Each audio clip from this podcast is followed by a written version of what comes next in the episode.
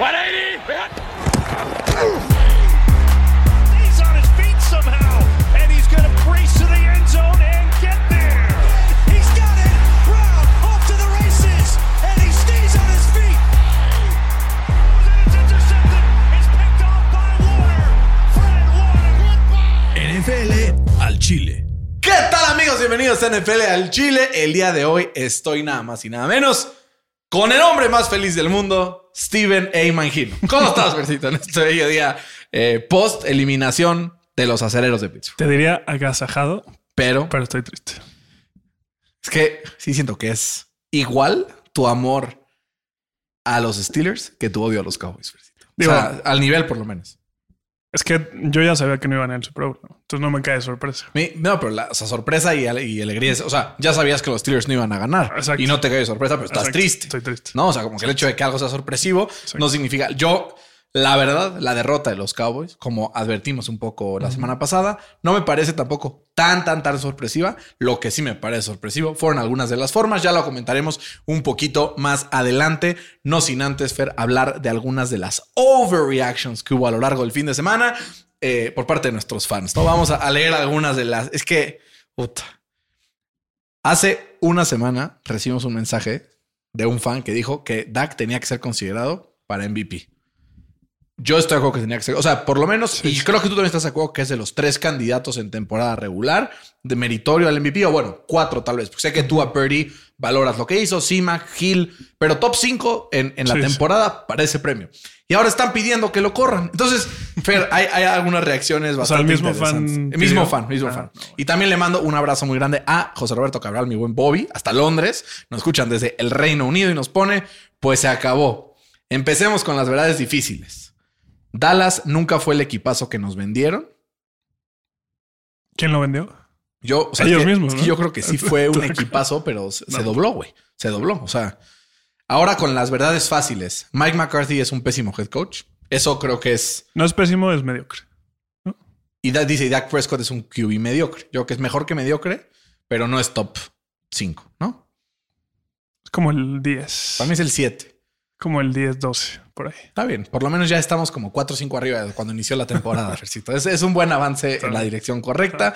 Creo que al final eh, pone aquí, tengan piedad de nosotros los fans el martes, no lo merecemos, no es nuestra culpa, Fer. La realidad es... Es que ¿Es sí su es culpa? culpa. Exacto, justo lo que Sí, es decir. Cuéntanos un poquito acerca de tu opinión acerca de si es su culpa o no es su culpa, antes de mandar el resto de los saludos que tenemos, que hay varios que nos mencionan. Es su culpa porque es la misma historia, ¿no? O sea, no sé. Ubicas la definición de locos, ¿no? Sí, claro. Hacer lo mismo todo el tiempo y esperar un outcome diferente. Total. Y es lo mismo, ¿no? O sea, es, es un círculo vicioso que al principio de la temporada ganan tres. Ujú. Dicen, no mames, este es... Oye, ahí te va. Si alguien no ha leído o visto Harry Potter, puede poner, adelantarle los próximos 30 segundos. Spoiler alert, ¿no? Digo, ya, si en este Sí, punto de la sí. vida ya no lo has visto, ya es tu culpa. Es como si lees Harry Potter 6 y sigue sorprendiéndote que se muera Dumbledore al final. No es como, no, ¿cómo se murió Dumbledore? Es como, güey, pues se murió Dumbledore, ¿no? Al final, por eso, cuando estábamos hablando del Survivor, ninguno de los dos nos animamos a ponerle este Dallas, le huimos totalmente y con esto. Pero te voy a dar un chance. Dame un chance. Y no te voy a decir que te lo dije, aunque si te lo dije no te lo voy a decir. adelante. A retractarte y salirte de ese barco. Yo, yo no me voy a salir de ningún barco, pero quiero, quiero dar un mensaje a la Cowboy Nation. Está bien. Que, que habíamos dicho que íbamos a empezar en orden cronológico y no sé qué, pero la pasión sobre este tema fue demasiada. Ya estamos aquí, no nos vamos a salir hasta darle clan. ¿Por qué, Fercito? Cowboy Nation. Primero que nada, quiero ser muy franco. Quiero expresarles mi dolor, que se une al de ustedes, por esta eliminación. Quiero, con esta seña figurativa, Fercito, de aventar a Dak a esa bella taza, eh, pues hacer muestra de lo que pasó con los Cowboys este fin de semana, que fue la eliminación. ¿no? Entonces, eliminemos a Dak de nuestra contienda. También voy a eliminar por aquí de una vez a los Steelers El basurero. y a los Dolphins y a. Filadelfia. Dice Fede que lo quiere aventar. Que lo quiere quemar. Que dice que quiere aplicar un COVID desde allá, pero no creo que vaya a, este, a tener ningún buen resultado. Uy. A ver, Fede. COVID. No, no, pero déjalo puesto. Es que es más fácil aquí, ¿no? Por el ángulo. Ok, yo lo pongo ahí. Estuvo cerca. estuvo cerca. Truque, truqueale para que parezca que sí. Alley-oop, alley-oop. Este, Dear Cowboy Nation, quiero decirles a lo largo de, de este episodio que me equivoqué. Mm. Me equivoqué en mi pronóstico de tener a los Cowboys en el Super Bowl. ¿Y quién, quién la tuvo bien? Pero lo que les quiero es, no, espérate, Fresito, Oh. déjame, déjame hablar, Está carajo. bien, está bien. Televisión en vivo, es mucho. Stakes are high. Así como me equivoqué en mi pronóstico de los Cowboys, quiero decir que tenía yo razón. ¿En qué? Tenía razón en decir que Dak Prescott era un quarterback top 10 y quedó demostrado. No. Acabas de decirlo, güey. No. Pero bueno. Tenía razón en decir que era un muy buen equipo durante la temporada. Tenía razón en decir que tenían buenas armas. Tenía razón en decir que por momentos se veían como un equipo dominante. Pero a la vez, hoy abro los ojos a una realidad que tal vez no quise ver y por iluso seguí creyendo. Podrá tener los Cowboys de Dallas a Dak Prescott. Podrán tener a CeeDee Lamb. Podrán tener a Tyreek Hill, a Patrick Mahomes, Andy Reid, Bill Belichick. Podrá resucitar por ahí ese equipo de los noventas. Podrá llegar Jesucristo de nuevo a esta tierra. Y los Cowboys de Dallas, por más buen equipo que sean, la temporada que sea, con el roster que sea, jamás, y esto ya me atrevo a categóricamente afirmarlo, jamás volverán a ganar un Super Bowl. ¿Por qué?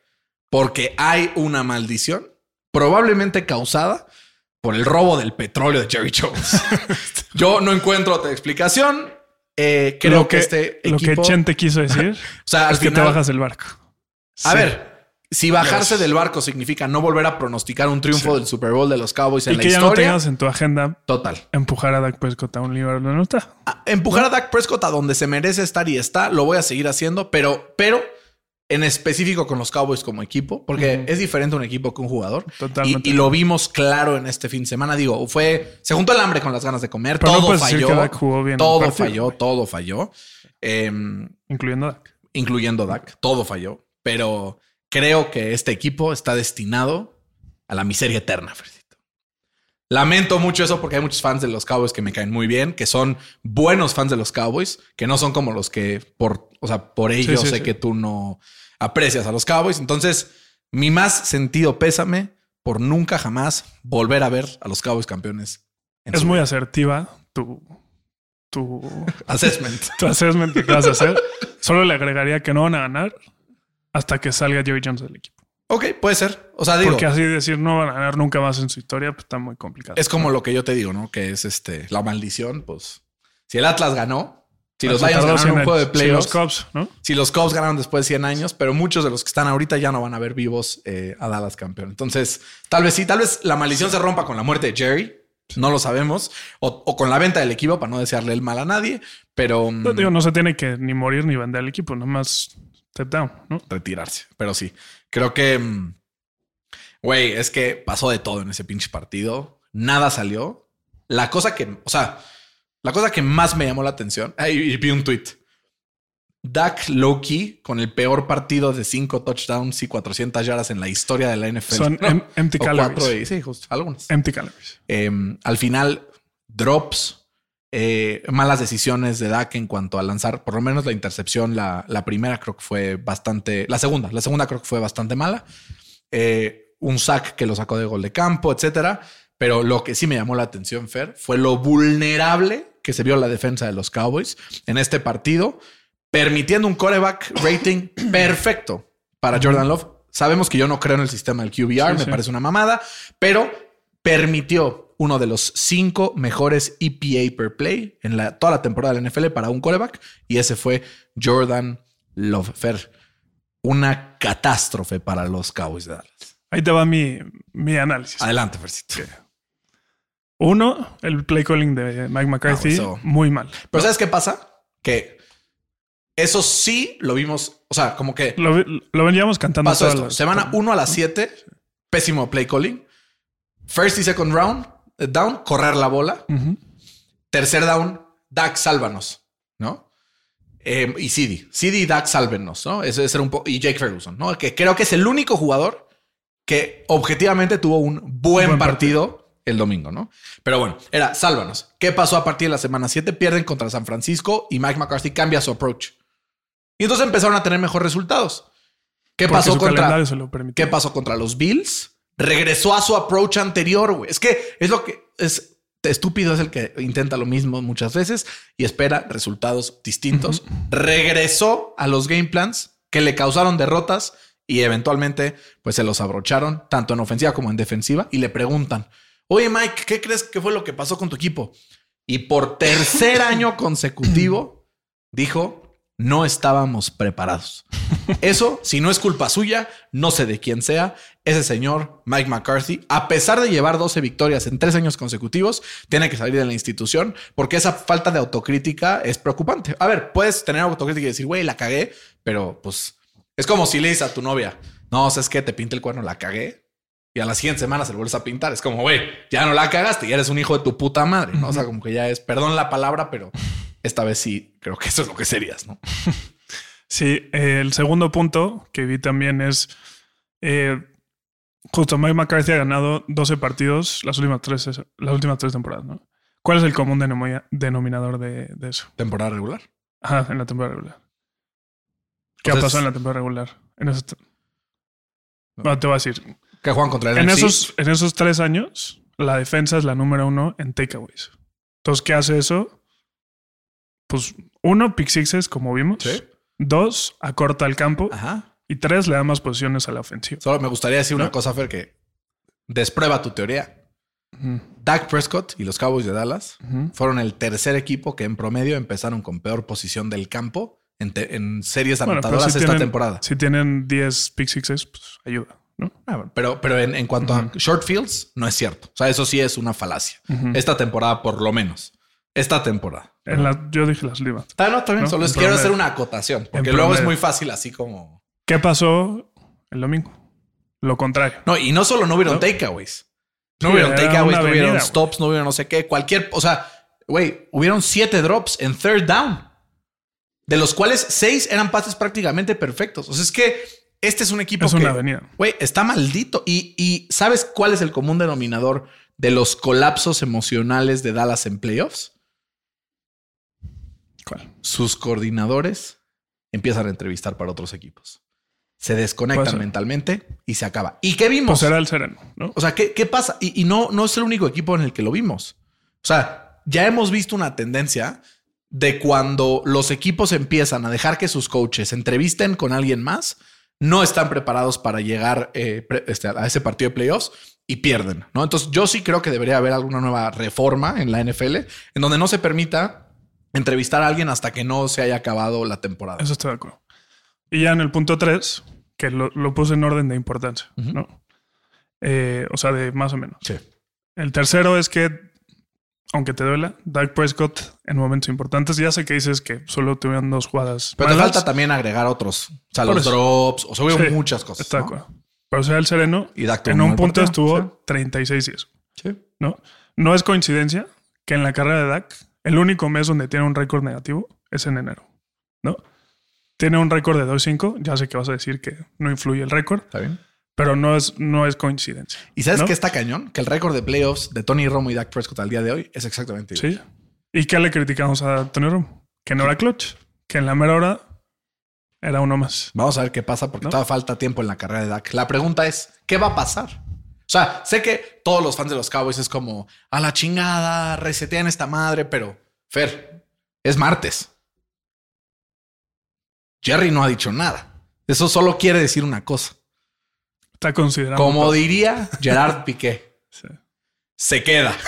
se queda Mike McCarthy, Percito. No. No sé, güey. Güey, estoy 100% no sé. O sea, creo que ya lo hubieran corrido. O sea, creo que Jerry Jones es una persona tan visceral que si lo hubiera corrido, hubiera sido instantáneamente después del partido. Lunes en la mañana nos hubiéramos enterado. No sé.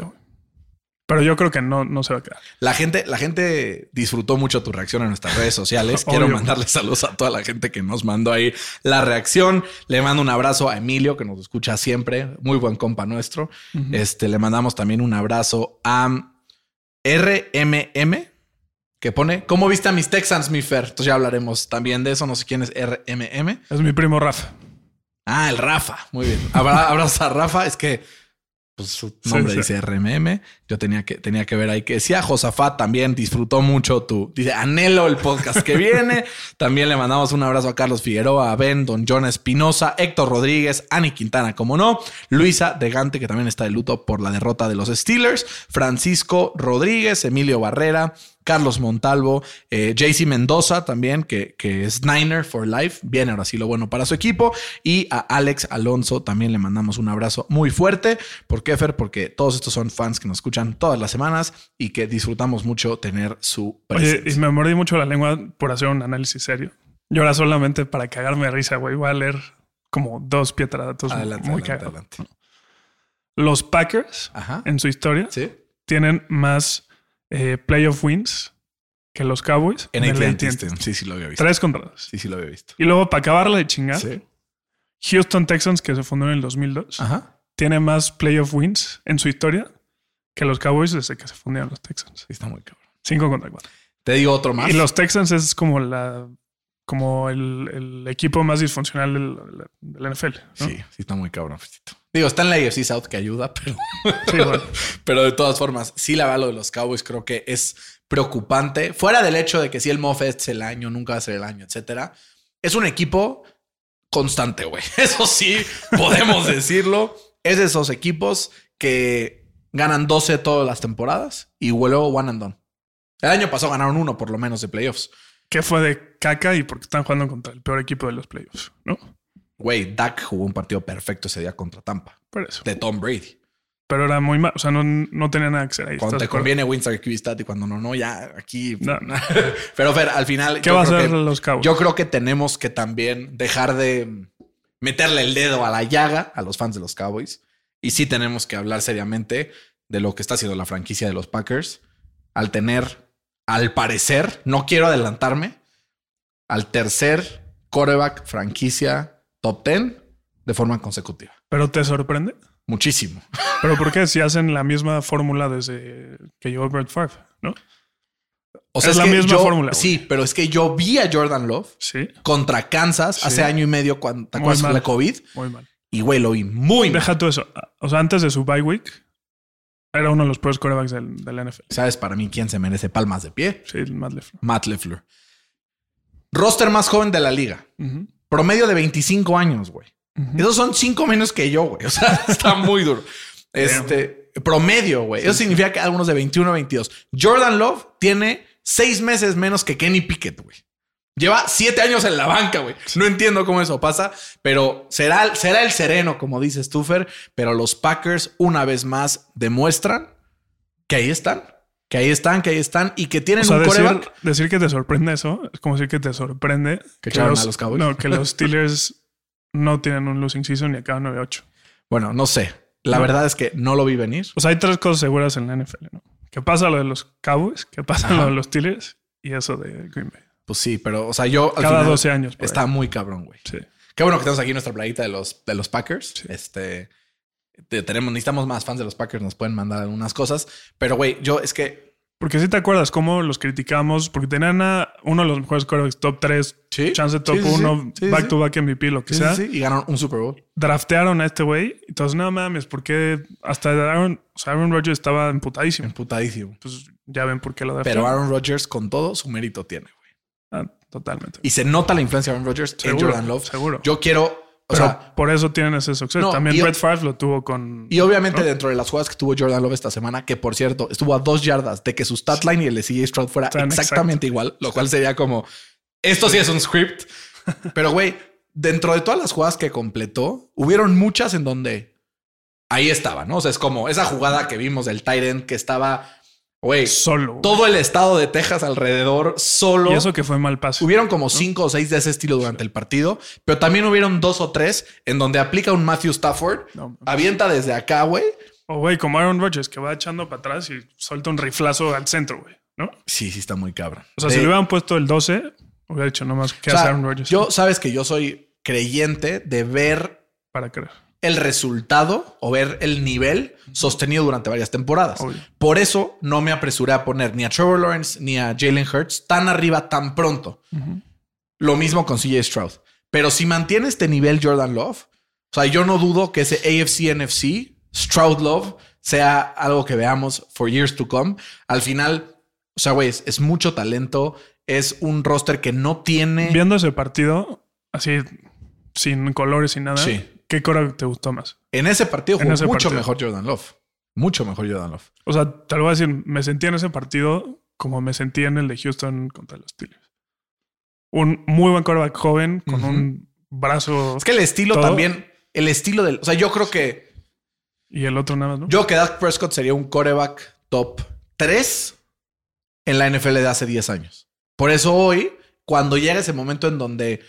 O sea, creo que Dak Prescott. Es como un Joe Flaco. Creo que un step más. Creo que Joe Flaco tenía un gran head coach, siempre lo tuvo, y una extraordinaria defensiva. También la tiene Dak, ahí si no, no podemos poner peros. Pero lo que sí veo, Fer, es cuando tienes un head coach incompetente, lo único que te puede salvar es un coreback con traits elite. Lo vemos con los Bills, lo vemos con, con Green Bay, lo vemos con, digo, y Green Bay no, no fue, o sea, no es el caso, sí tienen un, un head coach muy competente, pero yo quiero felicitar a todos los fans Los de Green Bay. también no sé qué tan incompetente sea. Pues ofensivamente, güey, tuvieron que correr a su coordinador a la mitad de la temporada, ¿no? Yo sí creo que tenemos que voltear a ver a los fans de los Packers y felicitarlos porque este resurgimiento en la segunda mitad de la temporada es de admirarse y yo en este momento quiero decirte, Fer, que ya le metí una buena lana al Packers más 10 y medio en contra De de, puta, es que se me hace free money, cabrón. O sea, me parece estúpido, güey. Está bien. Lo que sí estoy muy enojado, y quiero ser muy franco contigo, Fer, que solamente un partido de todo el fin de semana se definió por menos de 10 puntos. O sea, llevamos esperando este momento cuánto tiempo, Fer? Meses, meses. Y nos traen esta exhibición. Pero por eso, eso- le estamos metiendo Eso hace que la siguiente ronda va a estar muy cabrón. o no. Pues, Yo ya estoy perdiendo la ilusión. Con los quarterbacks que hay mínimo en la AFC, Sí, es que los equipos que hay en la Yo NFC, creo que aquí se nota ¿no? lo que decíamos al inicio de la temporada. AFC contra NFC. Porque por momentos en la temporada sí se veía, no mames, este es el equipo más dominante, el coreback, no sé qué. Pero ya cuando se calma el sereno y cuando todo ya regresa a la normalidad, se nota la diferencia entre, entre ambos. Entre Y ambos también, igual no se tiene algo que ver cuáles son mejores que no. Pero si te fijas, todos los estadios de la AFC, bueno, no todos menos el de ¿Son Houston, abiertos? son abiertos. Bueno, menos el de Indianapolis. Bueno, se abre y O sea, pero me refiero de. ah, de los de playoffs. ok. Sí. ¿no? puede ser. Y del otro lado, todos menos Philly. Pues el Super Bowl va a ser cerrado. Entonces, pues no sabemos Exacto. tampoco qué podemos ver ahí. ¿no? Yo, yo sí creo, Fer, eh, y para movernos ya al siguiente partido, el otro que realmente valió la pena fue Lions Rams. Nada más antes de, de Ah, ahí. dale, dale. ¿Qué crees que pase con Dallas? Porque Quiero tengo creo. la lista de los free agents que tienen. Quiero o creo. Está muy caro. Fans de ¿Crees? Dallas. Me van a odiar por lo que les ¿Crees? voy a decir. Pero lo que va a pasar es lo siguiente. Y anótenle, porque esto A va a pasar. A ver. Una oportunidad más para Mike McCarthy y van a extender a Dak pagándole 52 millones de dólares por temporada. ¿Cuánto? 52 millones por temporada. Ok. haciéndolo el coreback mejor pagado de la liga Ajá. durante tres años, lo cual va a bajar su O sea, cap. tres, tres más o dos más más el que tiene. eh, tres más más el que tiene. O sea, cuatro. O sea, quedaría cuatro años, 50 millones por temporada y backloaded para que este año se ahorren al menos 25 millones en cap y puedan mover algo. Entonces, fans de Dallas que se enojaron mucho con Dak ayer, hay Dak para rato y hay McCarthy para rato. ¿Y con el resto del roster? O sea, es que el, por eso tienen que hacer este tipo de decisiones difíciles. Yo creo que van, se va, creo que Stephon Gilmore se va. O sea, hay 1, 2, 3, 4, 5, 6, 7, 8, 9, 10, 11, 12 jugadores. Échatelos, échatelos y vamos viendo Son cada uno. Tony Pollard, Tony Pollard es irrelevante. Esta temporada no aportó nada. Lo pueden dejar. ok. ir. ¿Qué Tyron más? Smith, Tyron Smith, importantísimo Importante. que lo renueven. Top, o sea, top offensive top. lineman de la liga. ¿cuánto? Top 10. O sea, pues sí le van a pagar. Le van a pagar a Dak y a este güey. Es que a Dak, al pagarle, le despagan. ¿Me explico? Sí. O sea, es, le es cuenta justo. menos el cap. Exacto. Entonces creo que a Tyler sí le pagan. Luego Stephon Gilmore, pues se va. va a ir. Y es más, vuelve a Indianapolis. Ahí está mi predicción. ¿Qué más? Luego el Es que center- claro lo que pasó. Stephon Gilmore dijo a, Chris Ballard, güey, estoy feliz aquí, pero quiero ir a un contender. Y ahora con Anthony Richardson y Steichen, chance los Colts ya son un contender, entonces vuelve. Pero bueno, sigamos adelante. Luego el centro Tyler Piadas. Creo que esta, justo esta temporada. Y en este offseason, la línea ofensiva es una posición muy profunda. Entonces podrían encontrar un starting center en la segunda o tercera ronda. Sigamos adelante. Ok, luego el defensive end eh, Armstrong Jr. También fuera. fuera. Luego el safety titular eh. Hay que mantener a Kears y a Malik Hooker, pero por contratos team friendly. Eh, el corner Jordan Lewis se va. Pues, o sea, es que él sabe que si se queda, es el cornerback 3 o 4. O sea, sabe que no le van a pagar como a un top. Luego el único lineado que le sirve para parar la carrera Jonathan Hankins. A ese güey le tienen que aventar toda la lana que existe en el mundo. Entonces ya van tres que le tienen que pagar. Sí, sí, sí. Machín, Sí, sí, sí. ¿no? No, no, no. Machín no, porque es un run stopping defensive tackle. Por eso. Veo un contrato similar al de Grover Stewart con los Colts, que son 10 millones por temporada. Ok. Que es una lana. Entonces lo pero- quitas a Tony Pollard que gana 10. y- Exacto, exacto. Eh, luego Dante Fowler. No Eh. aporta tanto. X. Eh, Noah Igbanugone. Igbinogini, pero sí. Nunca puedo decir. Eh, el nigeriano de oro. Este lo puedes cortar. Y este no es titular, pero es como su segundo running back, Rico, Que se vaya. que se vaya. No lo veo tan complicado. O sea, Entonces creo son que 12, de- 12 jugadores, de los cuales solo retienes 4 sí, con mucho dinero. sí. No es tanto dinero. Bueno, pues. Porque uno de ellos te da dinero. Y o sea, tú solamente Sí. tienes que pagarle a dos más. ¿No? Entonces, digo, hay que mover ahí ciertas estructuras, Sí, sí. pero sí creo que. Y con el draft, pues ahí pueden, pueden solventar algunas cosas. Creo que nos echamos 25 minutos hablando de Dallas Fair. Vamos a meterle un poquito más de turbo, porque si no, la gente se nos va a cansar y yo tengo otras cosas que hacer y perseguir la chuleta. Entonces, Fer, Rams, Lions 24-23, la vuelta del hijo pródigo Matthew Stafford a Ford Field. Un partido que estuvo bastante, bastante bueno, muy entretenido. Las dos ofensivas haciendo daño temprano. Al final, la segunda parte, pues se nos serenó un poquito el partido. Lo que sí, güey, creo que lo que yo deduzco de este partido son dos cosas importantes. La primera, los huevos de Dan Campbell como que tienen magia, ¿no? O sea, como que, y no hablo de sus testículos, literal, Sí, sí, hablo sí. de sus ganas de salir adelante. Y el segundo, que es una de mis grandes takes de esta temporada, Matthew Stafford es el segundo mejor quarterback de la liga. Ahí está, ya lo dije. O sea, si hoy me dices, ¿a quién prefieres? Para hoy, no para el futuro, para hoy, probablemente Matthew Stafford sea mi segunda opción O sea, en toda la prefieres. NFL. ¿Lo prefieres que a Mahomes? Probablemente no, solo, ¿Lo solo, prefieres o sea, que a Josh Allen? probablemente que a Josh, que a Burrow, que a Herbert, que a es que güey, me, me encanta, Sí. me encanta Matthew Stafford. Sí, lanza Chance, la bola muy- objetivamente muy no es el segundo mejor, pero para mí Sí. es, o sea, podría hacerlo sin ningún Que problema. ves los güey. tir- las- No, o sea, güey. y ¿no? es de los pocos que sigue controlando la línea de, de scrimmage como lo hacía Peyton Manning. Entonces, puta, chingón, chingón. O sea, neta, Matthew Stafford, qué mal que no ganaron porque de verdad con lo que jugaste se lo merecían. Lástima, dos cosas. Una, que la defensa, tres cosas. Una, la defensa no ayudó nada. Dos, la base hubo manita de los refs en un par de jugadas a favor de los Lions, pero bueno, son malísimos los refs para todo el mundo. Un pass interference clarísimo a Puka Nakua que no se marca, que les hubiera dado el primer down y seguir marchando por lo menos hacia el gol de campo. Y la tercera, Sean McVay sigue sin saber usar sus timeouts. Entonces, esas son como que Sí, mis grandes conclusiones. Del otro lado, un Ben Johnson que se vio on fire todo el partido con su esquema ofensivo por parte de los Lions, buscando ¿no? a Sam Laporta en, en esa conversión de dos puntos en el fondo del end zone. Ah, era cuarta, ¿no? Cuarta. Era cuarta, Era sí. cuarta. Y justo se aprovechó el matchup porque la formación hizo que un defensive lineman pues fuera a cubrir a Sam Laporta, Exacto. que pues es un mismatch muy Porque importante. declararon elegible al skipper.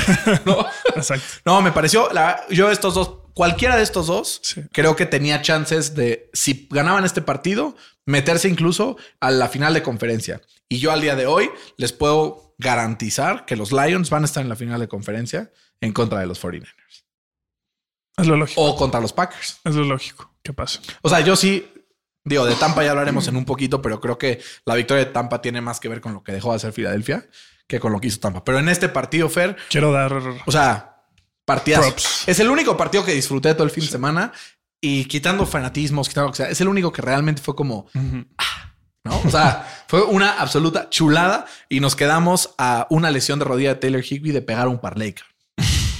a tres recepciones. Pues por eso, ¿No? pero se lesionó y pues ya no pudo hacer nada. Eh, le quiero dar props uno al equipo de Detroit, Sí. ¿no? Porque justo hace tres años, pues yo creo que era el, el equipo que más risa daba, El hazme reír. ¿no? El hazme reír de, de la liga. ¿Cuál es el equivalente al día de hoy? Los Jets. Puede ser los Jets, ¿no? Eh, en el 2021, empezaron ese año con cero victorias, 10 derrotas y un empatado. Sí, ese empatado fue contra los Steelers, por si no te acordabas. Sí, sí, me Y, acuerdo. acaba- y acabaron el año con tres victorias, 13 derrotas y un empatado, ¿no? Un año después, tan solo, acabaron 9 y 8 y estuvieron a nada de clasificar y además sacaron a Aaron Rodgers de, de los playoffs, ¿no? Además. ¿Qué pasó este, este, este año? Pues ganaron su división, hostearon un partido de playoff y lo ganaron por primera vez en, lo- en 32 años. Sin un coreback elite, ¿cuál es la fórmula, Fercito? Porque hay, hay una fórmula de tres pasos muy clara que yo veo aquí. Pues mira, una mente ofensiva muy brillante. Para mí es el paso dos. Ok. Para mí el paso uno es lo que hicieron los Lions muy bien. Construir las trincheras. Sí. La línea ofensiva de Detroit es probablemente la mejor de la NFL y eso permite que Jared Goff pueda jugar bien, porque cuando Jared Goff lo presionan, vale madres, ¿no? Entonces, ese es uno. Dos, la mente ofensiva brillante. Y tres, un coach que le valga madre. O sea, es como. O sea, creo que al final le jugó chueco a, a este güey en un par de ocasiones durante la temporada, pero cuando con todo le salió y ganan los Lions su primer partido de playoffs desde que yo nací.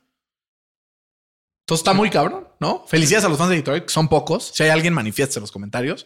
Pero qué chingón que puedan ganar este partido. Los fans de los Rams están en paz. Me- eh, hablé con varios y me dijeron, güey, a ver, se, sienten robados del partido. O sea, sí les afecta. Pero, güey, pues es normal. Es como si yo me siento robado. Pues, güey. No mames. Muy diferente las dos circunstancias. Pues, güey. muy diferente. Pues En una fueron, o sea, quítale tú el resultado del partido. En una fueron dominados brutalmente durante por lo menos tres cuartos. Y en la otra fue un partido de tú a tú todo el partido. Sí. ¿no? Entonces, Pero igual, no, no lo quita. ¿no? Y del otro lado, me gustaría darle props a Puka Nakua, ¿no? Puka. Que se reventó Y a Les Need, güey. Su Nueve draft fue- recepciones. bueno, sus dos últimos drafts. 181 yardas, un touchdown. Y además, eh, pues acredita con el récord de más recepciones y más yardas para un rookie en la historia de la NFL. Está muy cabrón. Este güey sería el, el rookie of the year si no estuviera así hecho. Yo se lo, o sea, es que si sí Stroud hubiera perdido su partido de esta semana, ¿no? También, digo, según esto ya votaron, pero güey, esas cosas están más arregladas que, que Sí. una novia en primera sí, cita. ya tienen ahí ¿no? a, a Miles Garrett. ahí, pero Pues, güey, la realidad, Ajá. lo que te dije es cierto. Es un premio de temporada regular. Sí. Y acorde a la temporada regular, él lo va a ganar y listo. Pues, let's agree to disagree. Me vi un tweet que decía: En honor a que TJ Watt descansó esta semana, Miles Garrett y Micah Parsons también lo hicieron. que Mike estuvo un poco más presente todavía, ¿no? Pero, o sea, y ahorita hablaremos del partido de Cleveland y los Texans, pero crédito a Bobby Slowick que toda la ofensiva la hizo funcionar para huir de Miles Garrett. Estuvo muy, muy chingón. Entonces, eh, con este partido, Fer, ya para dar un cierre eh, rápido, creo que son dos equipos que van en la dirección correcta y creo que es el trade más justo en la historia de la NFL. Uno ganó un Super Bowl, que es lo que estaba buscando, y otro ganó un partido de playoffs, que es lo que estaba buscando. Ambos, con los cambios que quisieron hacer, lograron lo que querían. Igualito que el trade de Cleveland, ¿no? Así de- igualito, de igualito. Y hablando de Cleveland Fair, justamente este equipo perdió miserablemente 45-14 en contra de los Texans. En cuanto cayó el pick six de Flaco, se desdobló el equipo de los Browns, se acabó. Y un equipo de los Texans que crédito a los que crédito merecen. Una ofensiva donde hay tres personas que merecen hoy mis palmas y mi admiración completa. El primero, por supuesto, Bobby Slowick, coordinador ofensivo, que es el encargado de, de hacer todo este esquema. Atención, esta semana ya entrevistó con dos equipos diferentes para posición de head coach. A ver si no los agarran con la mano en la puerta en contra de los Ravens. Número dos, también, eh, pues mucho, mucho crédito a CJ Stroud, por supuesto. Coreback novato, que no se había visto un año de novato así desde que Andrew Locke llegó a los Colts y llevó al equipo en la primera temporada a los playoffs. Y la segunda, y la tercera, muy importante, lo que hace jugar Nico Collins a Stroud también está muy cabrón. güey. O sea, el Nico Collins tuvo un jump este año muy cabrón. Lo agarré como en la doceava ronda del fantasy y sí me ganó un par de matchups. Entonces, palmas para esos tres, palmas para la gerencia general de los Texans y para Nick Casario, que oficialmente son un equipo de aquí en adelante peligroso, ¿no? ¿Qué tan Cleveland es perder contra Houston? Es lo más Cleveland ¿No? que existe en el mundo. Hubiera Y- estado más cabrón que ganaran para que Flaco se enfrentara a los Ravens, pero bueno, está bien. No, yo creo que los este flaco lo hizo a propósito para. ¿No? Puede ser, güey. Pero, pero güey, es que es, es increíble. O sea, si ves el trade de Deshaun Watson, no das crédito. O sea, es Will Anderson, que es uno de los pues, mejores jugadores sí. novatos esta temporada. Tank Dell, que antes de su lesión era una locura.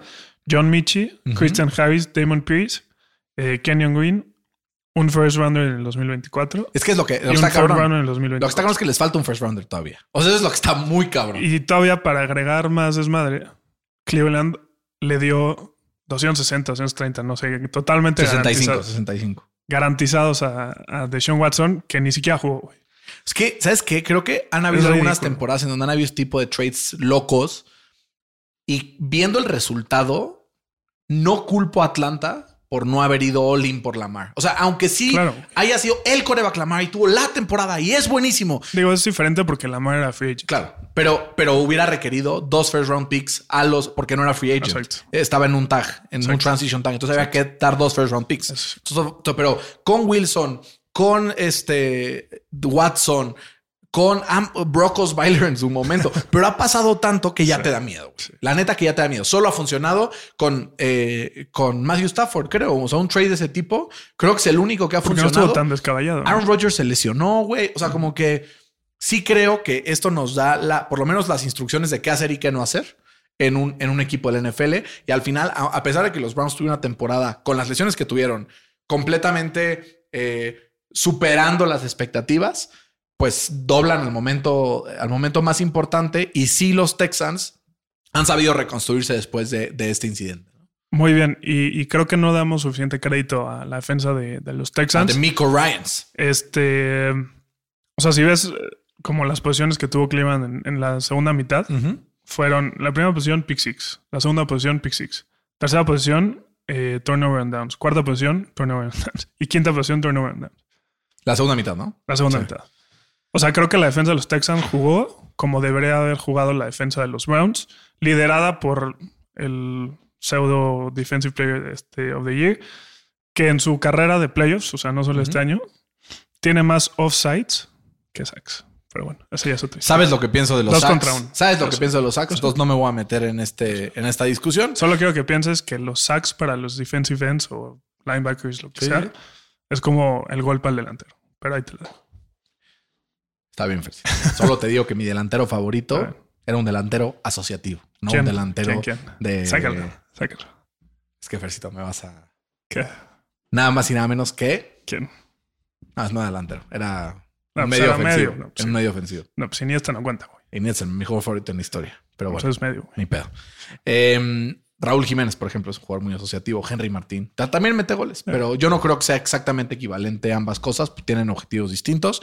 Lo que sí creo, Fer, es que el equipo de los Texans eh, le va a costar trabajo a los Ravens, pero creo que va a ser un partidazo. Ya hablaremos de Yo no metería mi dinero en ese partido. Yo tampoco, güey. la neta. Yo solo tengo dos partidos en donde sí metería mi dinero. Yo uno, güey. Yo soy el de Detroit. No, yo metería el, el. Green Bay más 10 y medio. Ya lo metí, de hecho. No, no. Se me hace clarísimo. Fer, los Chiefs destruyen a los Dolphins 26 a 7. Tua Tagovailoa no pudo con el frío. Mike McDaniel no le dio soluciones tampoco. Eh, se confirma lo que veníamos diciendo, ¿no? System quarterback. Sí, y creo que el frío sí es un, Un factor. un factor importante, ¿no? O sea, eh, desde que llegó McDaniel en su carrera en, en Miami, cuando el juego está under 40 grados, tiene un récord de 0 y 11, güey. No mames, qué buen pietradato, güey. Entonces es algo, güey. O sea, Deberían de llevárselos a entrenar a la montaña o algo así, ¿no? sí, que se los lleven en verano, que se los lleven a la Argentina, güey, porque allá es invierno. Exacto, al training camp. Sí, cabrón. Puta. Pero igual, es que no me hacía sentido el play calling también de. o sea, Además, además. como, como lo hablábamos, también hay que criticarlo, ¿no? Claro. O sea, Pacheco solamente tuvo más rushing attempts que todos los running backs de, de Miami. Literal. Y en la temporada había sido un componente muy Nueve, importante o sea, en el juego. Tuvo dos menos Clyde edwards que todos los de los Dolphins combinados, güey. Y además yo sí creo que la defensiva de Miami no esperaba que Patrick Mahomes intentara pasar la bola 41 veces, güey. De acuerdo. O sea, creo que sí, eso ahí los agarró un poco chuecos y también props, nada más y nada menos que la defensa de Steve Spañolo. Es la mejor defensa que ha tenido los Chiefs desde que llegó Patrick Mahomes. Y pues, güey, es un equipo que todos descartamos hace mucho tiempo, güey, pero Yo no. o sea, des- o sea, lo descartaste al nivel de que lo agarraste en el fancy en la primera ronda, asegurando que ya no lo vas a volver a agarrar. O sea, a eso me refiero con descartar, no me refiero a, ¿no? Pero pues ahí están, güey, y se van a enfrentar a los Bills de visita y si ganan ese partido ya están en la final de conferencia y pues el balón bota de la dirección correcta, están en el Super Bowl Lo que está vez, cabrón es, o sea, Mahomes ya lleva más de 15 partidos en playoffs. este va a ser su primer partido como visitante. ¿Sabes que está fuera de muy cabrón? Está muy Mahomes cabrón. tiene más victorias en playoffs que Troy Aikman. Sí. Güey, está muy cabrón. Muy cabrón. ujú. O sea, sí, sí es, o sea, obviamente Winston no es stat, etcétera, pero sí está muy cabrón lo que está logrando este equipo de los Chiefs, que se pillaron al equipo de Miami por respeto al equipo de, de- a la familia Certuche, no vamos a decir tanto negativo de los Dolphins, pero lo que necesita este equipo, o sea, no se lesionó en toda la temporada y llegó la hora de la hora y se le desdobló su defensiva. También lástima, como dirían nuestros, nuestras mamás, Fercito, lástima, Margarito. Margarito. ¿no? Tuvieron mala suerte con las lesiones. Además. En defensa se quedaron como soldaditos. Exacto. Pero no es excusa, ¿no? Porque no es donde pretexto. lo criticamos no es en pretexto. No es pretexto. No, o sea, a todos los equipos de la NFL se le lesiona muchos jugadores, ¿no? Y no es pretexto. Lo que sí vamos a ver ahora sí, Chiefs, Bills, ahora en Buffalo. Va Va a estar cabrón. a estar acá. ¿Lo, lo vemos juntos? ¿El domingo si puedes? Sí. Excelente. Gloria a Dios, porque aparte Sunday Night está. Es Sunday Night. Sunday Night. Bellísimo. Que es el mejor, o sea, slot. Del- Yo la cagué, Fercito. ¿Por qué? Preguntó a mi mamá hace un par de semanas que quién quería ver a Anastasia No mames. el sábado 20. Ajá. Y yo dije, ¡ah, sí, a huevo, yo! ¿Y a qué hora es? Packers San Francisco. cabrón. Es el peorcito del, No, del fin. Es el No. peorcito. Sí, güey. Bueno, no, el de Detroit es el peorcito. Detroit es el peorcito. Entonces, voy a tener que. Y aparte del teatro Telcel no hay señal, cabrón. ¿Sabes qué voy a hacer? La hipotenusa, ¿no? que en el Telcel no hay. Voy a, voy a borrar todas mis aplicaciones de información y terminando, voy a llegar a mi casa y lo voy a poner en el, en el Game Pass diferido, Está bien. ¿no? Y ya así. Dicho esto, si alguien me escribe algo de ese partido, me lo puteo. Entonces, nadie me escribe. Siguiente, Ferito, vamos adelante. ¿Por qué? Porque el equipo de los Steelers pierden 31-17 el día de ayer en contra de los Bills. Em, al principio, ni las manos metieron. Después, como que se empezó a componer un poquito con un par de momentos afortunados para los Steelers, pero también de plays en específico. Pero al final, Fer, o sea, falta de tacleo, eh, errores estúpidos, eh, miscues ofensivas y defensivas. Y claro, se traduce todo esto en que un coreback como Mason Rudolph no te puede traer over the hump no en este mal, eh. tipo de momentos, ¿no? No jugó nada. No jugó mal. Pero a ver, yo, yo creo que es un equipo que otra vez no llegó bien preparado a este partido. Si tú analizas posición por posición, eh, primero fue un six and out, porque fue en su segundo Sí. eh, set of downs. Eh, pateas, ¿no? Y recibes eh, el primer putazo de, del, del touchdown, que creo que fueron 80 yardas, y no metiste ahí ni las manos. ¿no? Luego vuelves a tener la bola, three and out, pateas, que por cierto tenemos el peor punter de la liga, Sí. güey. No pasan más de 30 yardas. O sea, el punter del otro equipo que está lesionado patea mejor que tú. Sí, literal. Pero bueno. Luego reciben la bola eh, Búfalo y los detienes, güey. ¿No? Entonces dices, ah, pues, hay juego, ¿no? Entonces patean, recibes y en tu puta yarda 20, un error mental, fumble. Sí. Literal, la siguiente jugada, touchdown, 14-0. Entonces ahí va el segundo Y lo mismo con el 21-0. Y Fue así, igual. güey. O sea, fueron errores mentales muy pendejos. O sea, no, no creo que lo estamos haciendo tan mal, güey. Yo creo que fue una combinación del partido entre errores mentales pendejos y Yoshito Allen. No, claro, o sea, claro. clavando la daga en el momento adecuado, con jugadas espectaculares, debe, debe decirse. Porque justo íbamos 14-0, 14-0, ¿no? Y estamos en su yarda 2, cabrón. ¿Qué haces? Corre la puta bola, güey. Habías sido el segundo mejor equipo corriendo la bola en la NFL. Y además yo necesitaba carries de Najee, cabrón. Y pasas no pegó la- ese ticket por dos putos carries Sí, de sí. Najee, cabrón. Y pasas la bola, güey, y te interceptan en el enzo. ¿no? Sí. Tres jugadas después, Josh Allen se escapa a 56 yardas. Que ahí quiero saber tu opinión, ¿no? Porque en esa jugada hizo el fake slide y no chingó. Es que yo no creo que haya sido fake slide. ¿No? O sea, es que creo que el fake slide, o sea, hay una diferencia y para los que lo están viendo en YouTube, voy a ejemplificarlo. Ok. ¿Ahí me escuchan? Sí, sí. Ok. Ahí te va. Vas corriendo. El fake slide sería hacer como esto. Él lo que hace es esto. Entonces, obviamente, para la defensiva puede ser confuso, pero el hecho de hacer una pausa, sea, güey, Le'Veon Bell corría, se frenaba Sí, y pero- cambiaba de dirección. Pero ahí los, los defensores no tenían tanto miedo de pegarle porque Creo no era que, un coreback. creo que tiene que haber una modificación a la regla Y justo- entre un scramble y un Sí. design run. Sí. Pero por cómo está la regla, pienso que estuvo bien arbitrada. No, por eso. Y fue una O sea, jugada de Superman, Josh. Allen. No estoy diciendo que es polémica ni nada. Está Estoy bien. diciendo que quiero saber tu opinión. Que si no es injusto para el jugador defensivo estar teniendo que taclear a ese pinche monstruo, güey. el 95%, Y no pegar, el 95% de las reglas de la NFL son injustas para el jugador defensivo. Está de acuerdo. Ni modo, así es la Está vida. acuerdo. Pero, pero cuando hay pocos puntos en un partido nos quejamos. Entonces hay que, o cuando se lesiona un coreback, ¿cómo hacemos berrinche? Porque vemos un partido de playoffs con Mason Rudolph de titular. Entonces como que sí, o sea, sí y no. Sí, no. ¿Estamos de acuerdo? Cuando te conviene. Exacto, exacto. Pero a ver, quiero, quiero recalcar también, o sea, siguiendo mi punto de, de un equipo mal coachado en los playoffs. En sus últimos cinco partidos, güey, chécate como el diferencial de puntos que ha habido, ¿no? El año, eh, bueno, este año Bills 14-0 en el primer Ujú. cuarto. Eh, el año pasado Chiefs 0-0, entonces ahí está tablas. Luego hace tres o cuatro Browns nos iban ganando 28-0 en el primer cuarto. Luego un, un año anterior Jaguars 14-0 y luego Pats en el Championship eh, 10-0. güey. Fuera del de los- Overall es un, es un diferencial de puntos de 66 en contra contra 0 a favor. Fercito, hay una fórmula. hay una es imposible fórmula- ganar así, güey. Hay una fórmula de dos cosas que tú dices que se necesitan para que un equipo gane y no tiene ninguna de las dos los Steelers y no las ha tenido desde ese momento. Sí. Coreback top 10, mente ofensiva. No tiene ninguna de los dos. Porque lo hemos visto, por ejemplo, con los Texans, que tiene una mente ofensiva brillante de offensive coordinator, aunque tenga un head coach defensivo. Entonces, no podemos esperar otra cosa si eso es lo que tenemos. Y además le sumas las lesiones de los corebacks, peor tantito. Y de ti, what?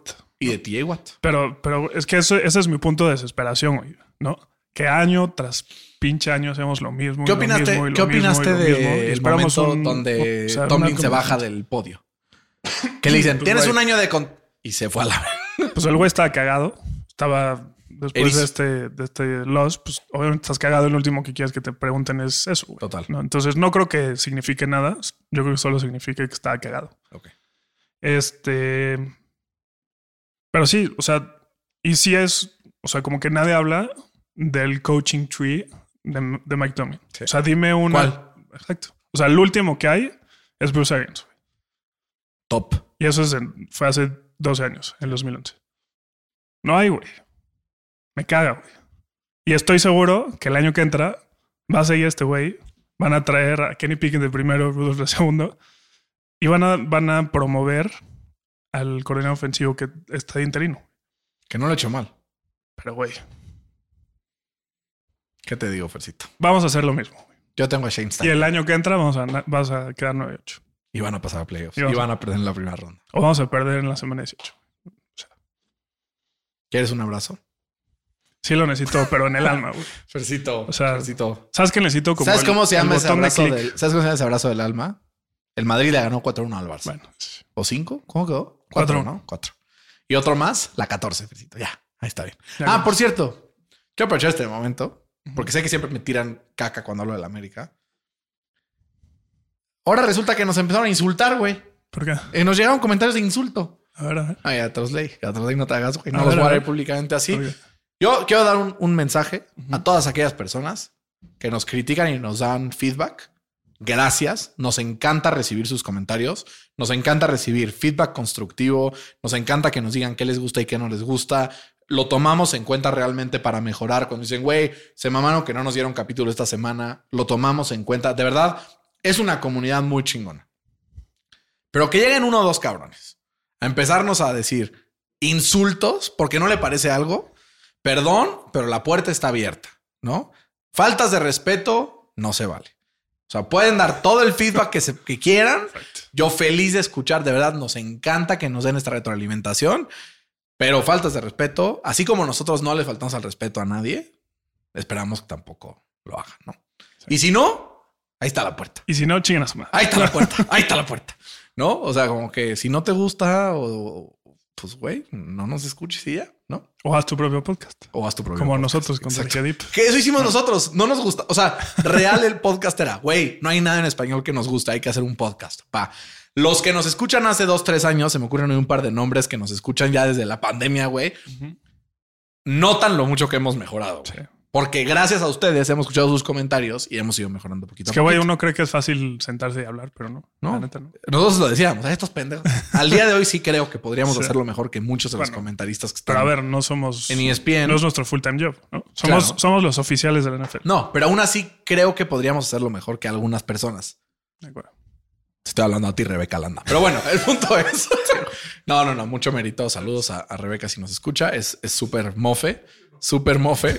nunca sabes, güey. o sea, te sorprenderías, güey. Yo, o sea, no me quiero quemar con nadie. El punto es, creo que hay formas y hay momentos. Y así como yo le mando un abrazo a esa persona que nos mentó a la madre a decirle, chate un sneakers. No eres tú cuando tienes hambre. Este, mucho amor. Ojalá te vaya bien en la vida, pero si me vas a insultar, mejor no nos escuches. Listo, Fercito. Ya acabó mi, Tu rant. si no, te vamos a aventar a nuestros fans, que eso sí son erizos, ¿no, Fercito? Eh, y último partido de la semana, Fer, los Bucks liquidan a las Águilas de Filadelfia 32-9 con un partido donde pudieron, pudieron haber metido, güey, 50, cabrón. O sea, drops, pases de Baker Mayfield Sí, sí. perfectos en el endzone, drops, güey. Sí, Baker sí. Mayfield tuvo un stat de 22 de 36, 337 yardas, 3 touchdowns sin intercepciones, con 4 drops en el endzone, güey. Sí, sí. Literal, si los Bucks aprendían a cachar la bola, Ajá. se hubiera acabado en el primer cuarto. Literal, literal. ¿No? Y, y Baker, güey, Se convirtió en el primer quarterback en la historia de los pinches Bucks. O sea, ni Tom Brady lo hizo sí, sí, sí. en lanzar para 300 yardas y 3 touchdowns. Está muy cabrón. O sea, Baker Mayfield ya ha hecho esto, ganar un partido de playoffs con dos equipos diferentes. Se, se le dice mucho. Y para, para complementar eso, literal, Baker Mayfield tiene la misma cantidad de playoff wins que Dak Prescott y tiene una más que Lamar Jackson. No mames. Para que tus gallos ahí sigan. ¿No? ¿Sabes? Cantando. No, pero ya sabes lo que yo digo. Sí, sí. O sea, wins Bueno, are not a QB stat. Pero qué buen equipo o sea, puede tener compara, Tampa, compara esto. O sea, los Cowboys metieron los mismos puntos que los Bucks, pero su defensa permitió nueve, güey. Entonces, wins are not a QB stats. Pero bueno, el punto es... ¿Cuántos pixies estuvo este? No, eh, wins Ah, are not a QB stats, Ah. es lo único que estoy diciendo. El punto es, Filadelfia, desde el, el momento en el que dijo, mm, en el que dijo Sirianni como, ay, les va, hijos de su puta madre, los fans de, de los Chiefs, se acabó este equipo. Sí, literal. Problemas en el vestidor, no taclean, pésima defensiva, no tienen creatividad ofensiva, le dan todo a Jalen Hurts que, o sea, como, ah, resuélvenos la vida. Que la verdad no es ese. O sea, Pero quién sí. Jalen Hurts is not him. O sea, solo Mahomes. Solo Mahomes y Josh Allen eh, lo ha demostrado por momentos. Entonces, ayer solo un jugador de Filadelfia jugó bien. Devonta Smith. Tuvo dos o tres recepciones cabronas que sin eso hubieran quedado 32-0, güey. No, o sea, este equipo se desconectó. No sé qué pasó. Le perdió tendieron la cama, güey. seis de los últimos siete. Si esto no es una tendida de cama, no sé qué lo sea. La pregunta es: ¿Siriani se mantendrá como head coach para la próxima temporada? No, Porque hoy no dijeron nada. Si hay un, si hay un lugar donde No te aguantan. es ahí, güey. O sea, no sé si viste saliendo del estadio, literal, empezaron a unas palomitas. güey. Cuando el año pasado te llevaron al Super Bowl, güey, ¿no? Y, y digo, no es que Philly tenga mal, mal, mala gerencia, porque no, güey, es una de las mejores. Pero cuando no muestra resultados, pues, güey, no se tiene el corazón. O sea, Cuando, cuando pasó. ya corrieron de- a Andy Reid, ya corrieron a Doug Peterson. Doug Peterson, que ganó un Super Bowl. Son los tres que los han llevado a Super Bowl. Sí. Literal. O sea, uno contra los Pats, Y pues, güey, otro mientras, contra los Pats y ahora contra. mientras sigas haciendo las cosas bien, Howie Roseman, pues, güey. Yo, yo creo que Siriani tiene sus días contados en Filadelfia, sobre todo por el colapso ¿no? del equipo, porque durante Eran la temporada lo pusimos, yo lo puse desde el inicio, lo puse en, en cuestionamiento. Eh, yo lo que haría sería, cuando se fue Carson Wentz, cuando se fue Doc Peterson, dijimos, esto es un desmadre.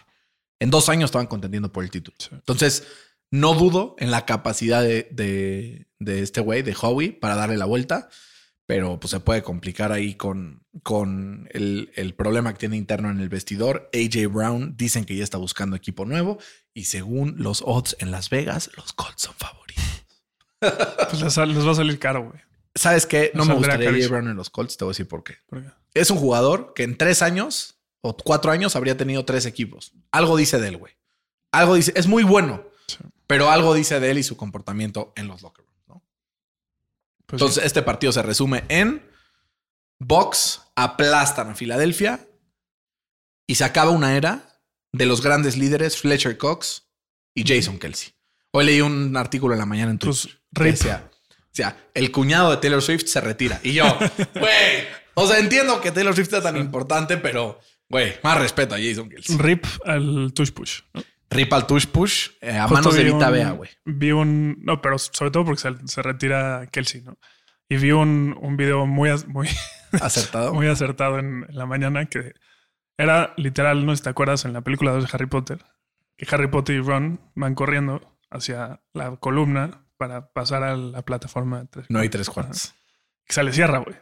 Entonces, que va a ser así? Que va, Hertz va a intentar correr Y va a atrás. pasar lo mismo. pinche pared, güey. ¿no? ¿Sabes qué? Sí creo que es importante, Fer, hablar de esta parte de los rushing touchdowns de Jalen Hurts. Y, o sea, como que dicen, güey, este cabrón, no sé qué, rushing threat, no sé qué. Sí, pero güey, ves, o sea, busca al rato en internet y búsquenlo todos. 2023, Josh Allen rushing touchdowns. Sí.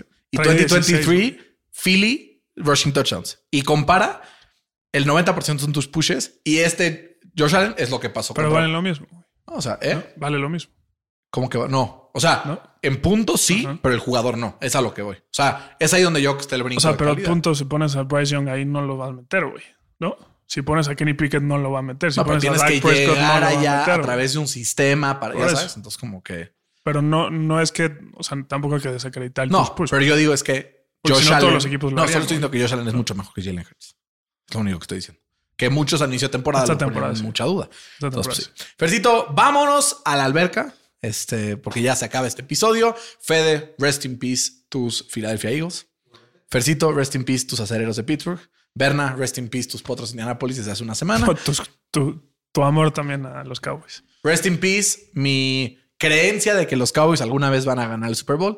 Yo lo sigo queriendo y apapachando. Qué bueno que ya no te va a tener que pelear semana a semana. Que van a llegar al Super Bowl, sí. no, Eso está. Gracias a Dios. Pues Fercito. Y las ¿qué 100 te digo? semanas lo mismo con los Ravens. Lo dudo mucho, lo dudo mucho, Fercito. Pero no, o sea, a ver, ¿Qué pasa si sí, güey? no sé, güey. El Mike sí, sí, McDonald, ¿qué? el Mike McDonald también ha entrevistado con varios equipos este fin de semana. No sé, ahí lo dejamos sobre la línea. Es el sábado, ¿no? Pero espero que la familia Alonso acabe feliz después de esta victoria de los Teja- de los este, Ravens en contra de los Tejanos. Lo bueno es que voy a poder ver Bowl. Gloria a Dios. Gloria a Dios. Ya por lo menos no vas a tener. Pero la neta, Fercito me ha dicho que odia más a los Ravens que a los Cowboys. Pero que odia más a los fans de los Cowboys que a los fans de los Ravens. Eso es- esa, es, esa es la explicación de Fercito. Este, y las causas de los odios esos equipos, ¿no, Fercito? Exacto. Eh, como si nada, Fercito, me despido de ti, eh, deseándote un buen resto de tu semana. Saludos cordiales. Cuídense todos, esto fue NFL al Chile. Hasta la próxima.